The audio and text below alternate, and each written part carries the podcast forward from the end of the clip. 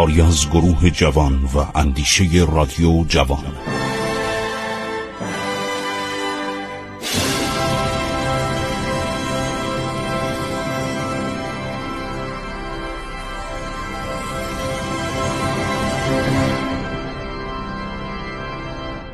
بسم الله الرحمن الرحیم. من خسرو معتزد هستم. با احترام و درود به شما همیهنان گرامی برنامه عبور از تاریخ امروز رو آغاز می کنم بحث ما به آنجا رسید که فرهاد پادشاه ایران میشه پادشاهی دتخوی آدمکش.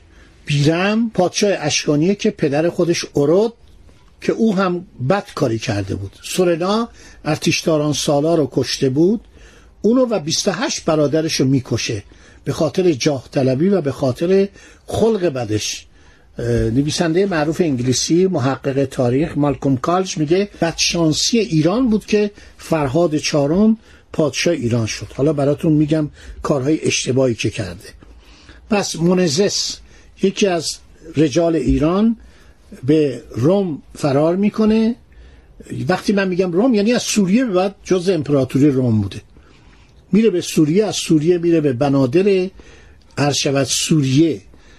مستعمره آن زمان روم در کنار دریای مدیترانه. سوار کشتی میشه میره به ایتالیا. به حضور مارک آنتوان که مرد اول قدرتمند روم بوده ارتش بسیار بزرگی در اختیارش بوده می‌رسه و میگه که من می‌خوام به شما بگم به ایران حمله کنید.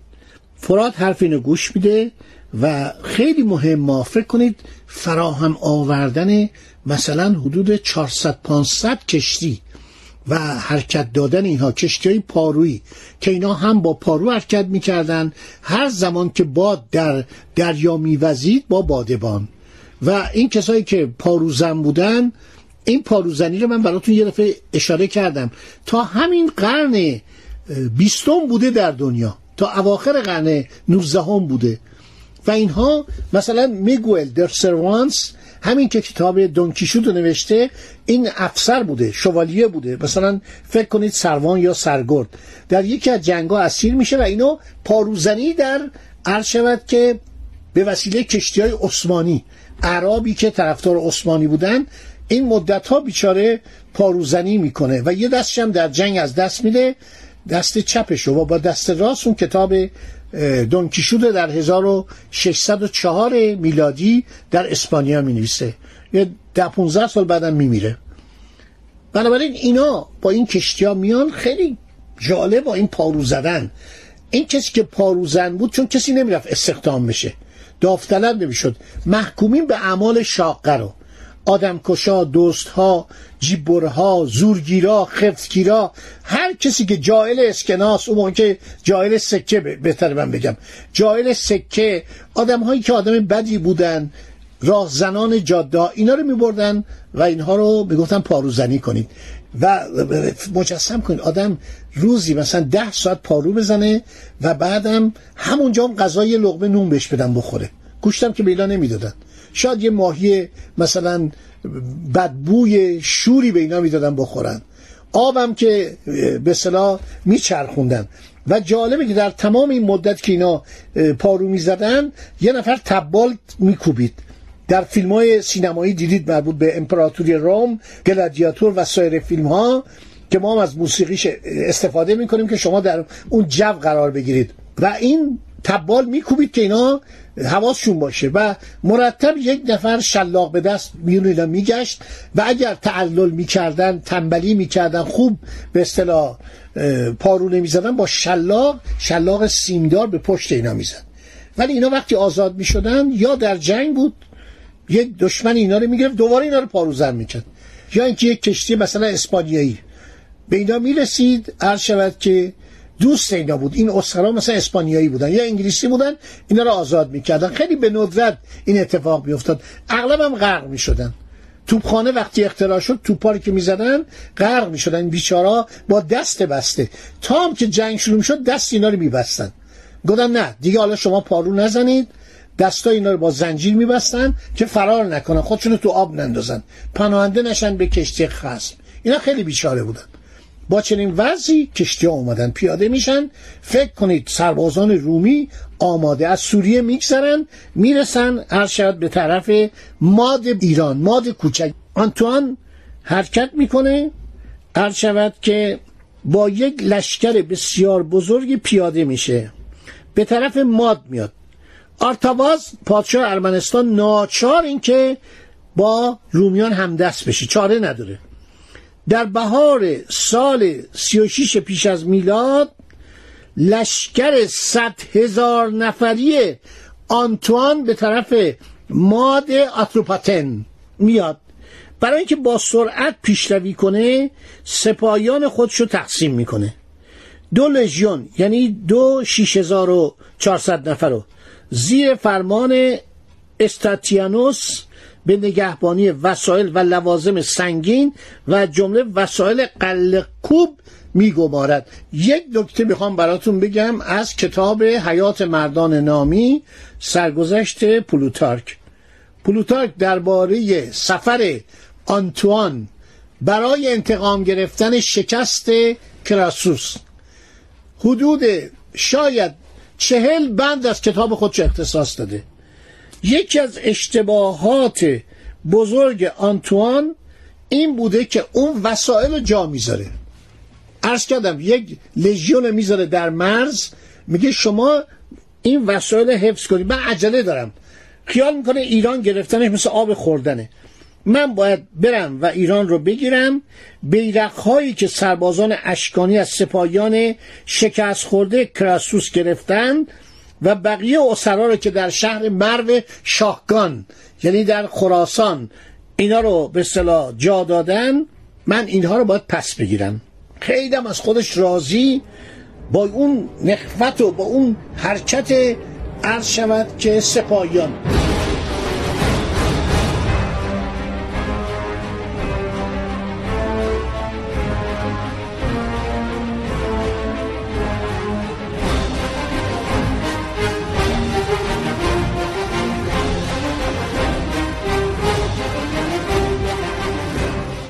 اشتباه بزرگی که آنتوان می‌کنه خیلی ایران دست کم می‌گیره. خیلی جالبا این بیچاره نادان آنتوان وسایل خودشو می‌ذاره. این وسایل چی بوده؟ ببینید اینو پلوتارک میگه. میگه این حرکت می‌کنه عجله داره. میگه آقا نمی‌خواد. این وسایل قله کوب رو نیارید. من به مالکوم کالج اشاره کردم گفت قله کوب را نیاورید. برای اینکه شما بدونید چه وسایلی بوده منجنیق. چه منجنیقایی که با اینا نفت پرتاب می‌کردن سنگ های بزرگ پرتاب می‌کردن. بعد این خیلی جالبه اینو پلوتارک میگه. به سبب تعجیل فوقلاده مهمات جنگی که در 300 عرابه هم می‌کرد. 300 عرابه.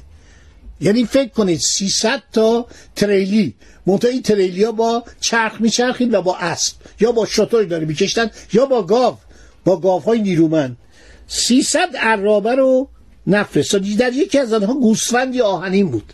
این کلمه گوسفند آهنین اینا می‌گفتن کله قوچی اینا یک وسایلی بود سر به صورت قوچ بود. شاخ داشت. یک به درست کرده بودن. یک شاخ نه دو شاخ.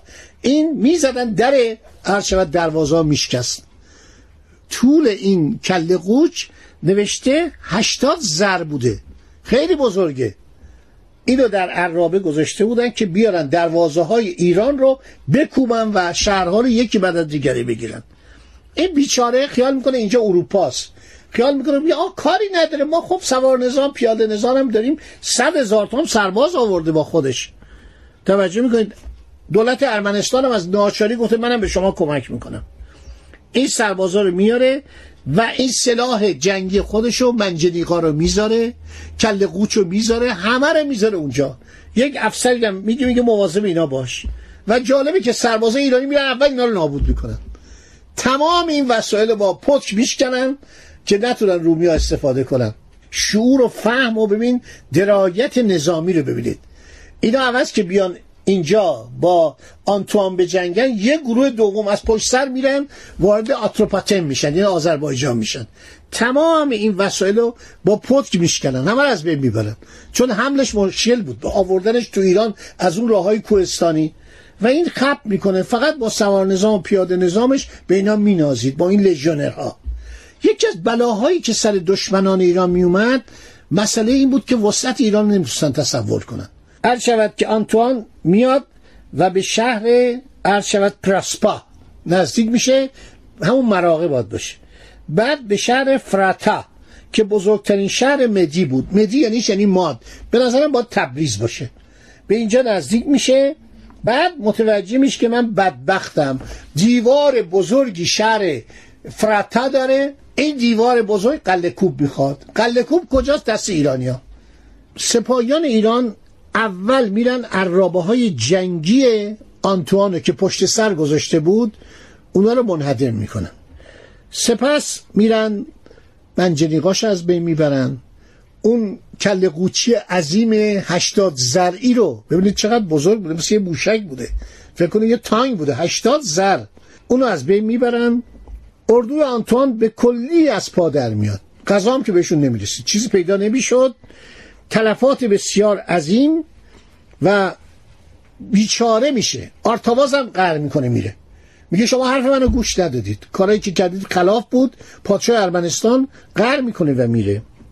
سربازان اشکانی اردوگاه آنتوانو که پایتخت مدی شهر فراتا رو محاصره کرده بود مورد حمله قرار میدن. آنتوان خیلی وحشت می‌کنه. هنگامی که ده هنگ در اختیارش بودن به عنوان محافظان عرض شود که فرمانده کل. اینا رو ور میداره و میاد توی دشت که عرض شود که با اشکانیان بجنگه اشتباه بزرگ آقای آنتوان. دشت محل حملات عرض شود سوار نظام و اشکانی بوده. اینا عاشق جنگ در دشت بودن. این از اطراف شهر دور میشه میاد وسط دشت و در اینجا به فاصله یک روز از اردوگاهش سواران اشکانی از همه جهت متفرق میشن و میجنگن. کارشون می که می اومدن جلو جمع می‌شدن اینا حرکت که می‌کردن می‌رفتن عقب. پراکنده می‌شدن دوباره برمیگشتن. جنگ پارتیزانی و بد جوری هم میجنگیدن. خب این دیگه شکست و اینا می‌خوره. آخرم میفته به التماس. آخرم میفته به التماس. الان من میدم 90 بند اختصاص داره به جنگ آنتوان با دولت اشکانی. آخر به التماس و خواهش و تمنا و آقا غلط کردیم. آقا اشتباه کردیم. آقا ببخشید ما پرچما هم نخواستیم. پرچما برای خودتون باشه. دولت اشکانی میگه از ایران برید. بعد کمانا رو باز می‌کنن. بعد کمانا رو باز می‌کنن. یعنی چی؟ یعنی تو رو حمله بد نمی‌کنه. این مردانگی ها قرارداد عقب نشینی البته خیلی اینا رو اذیت می‌کنن. آخرش این وقت واقعا خواهش به ببخشید ما متوجه نشدیم ما اشتباه کردیم فکر کردیم این سرزمین مثل آب خوردن میشه تصرف کرد. التماس و خواهش که می‌کنه میگه خیلی خب برو. اینا با بیچارگی و بدبختی از ایران خارج میشن و چه تلفات سنگینی. از این صد هزار نفر شاید شست هزار نفر از بین میرن. خدا نگهدار شما با امید دیدار دیگر روی امواج رادیو جوان.